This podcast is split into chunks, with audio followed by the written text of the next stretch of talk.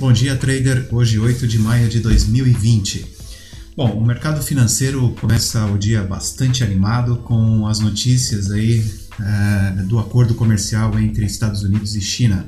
Né? Hoje, a atenção especial ao payroll.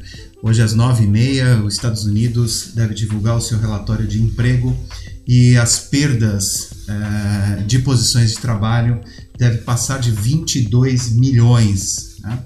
Então, os Estados Unidos que prepara aí todos os seus estados para a continuidade das atividades econômicas deve enfrentar também o medo do americano, né? O medo do americano em sair às ruas e fazer as suas atividades normais, né? Então, estudo da Democracy Fund e da UCLA mostram que os americanos não estão dispostos a participar de eventos esportivos, ir ao cinema e voltar a ter refeições fora. Isso pode prejudicar a retomada tão esperada depois do, do lockdown, né? As bolsas europeias é, com as ausências dos negócios em Londres por causa do feriado. Né? Hoje, então, está é, fechado a Bolsa de, de, Londres, né? os futuros americanos em alta. Tá? Então, o acordo comercial com a China é, né, e as novas negociações deve dar um, um alento aí para as notícias ruins em termos de perda de postos de trabalho, então as bolsas americanas sobem, o petróleo sobe aproximadamente 1%.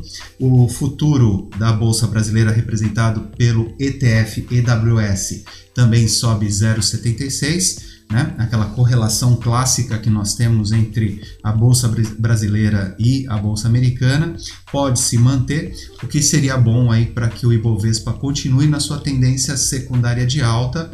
É, Porém, se, como nós estamos aí na sexta-feira, se perder essa, essa sequência, pode é, culminar numa abertura da semana que vem bastante pressionada. Né? Uh, os contratos de, de minério de ferro também estão em alta, né? aproximadamente 2,60%. Tá? O que seria bom, né? o que é bom aqui para o índice também, é, com vistas a Vale que é uma, uma das grandes mineradoras do mundo. Tá?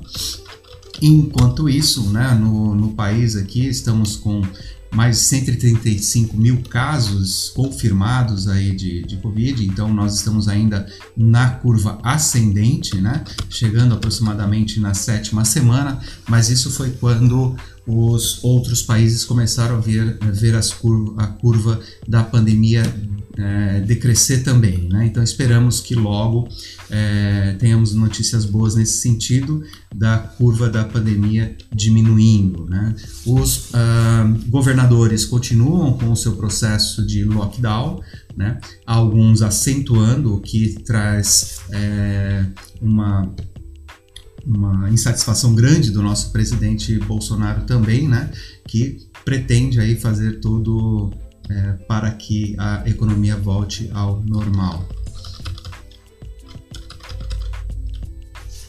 O Ibovespa fechou ontem com queda de 1,20.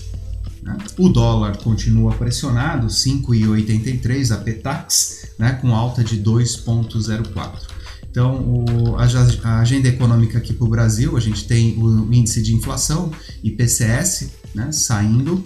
Tá? Temos também o IPCA, que vai mostrar um cenário de deflação no Brasil, muito provavelmente, certo? E a rodada de balanços que continua. Temos a divulgação de resultados hoje, por exemplo, da Celesc, e da M. Dias Branco, como as teleconferências. Né? Banco do Brasil faz teleconferência, Natura faz teleconferência, isso às 10 horas da manhã, a Light às 13 e as lojas americanas às 14 horas e 30 minutos. Então é isso, trader. Bons negócios, um bom dia para todos.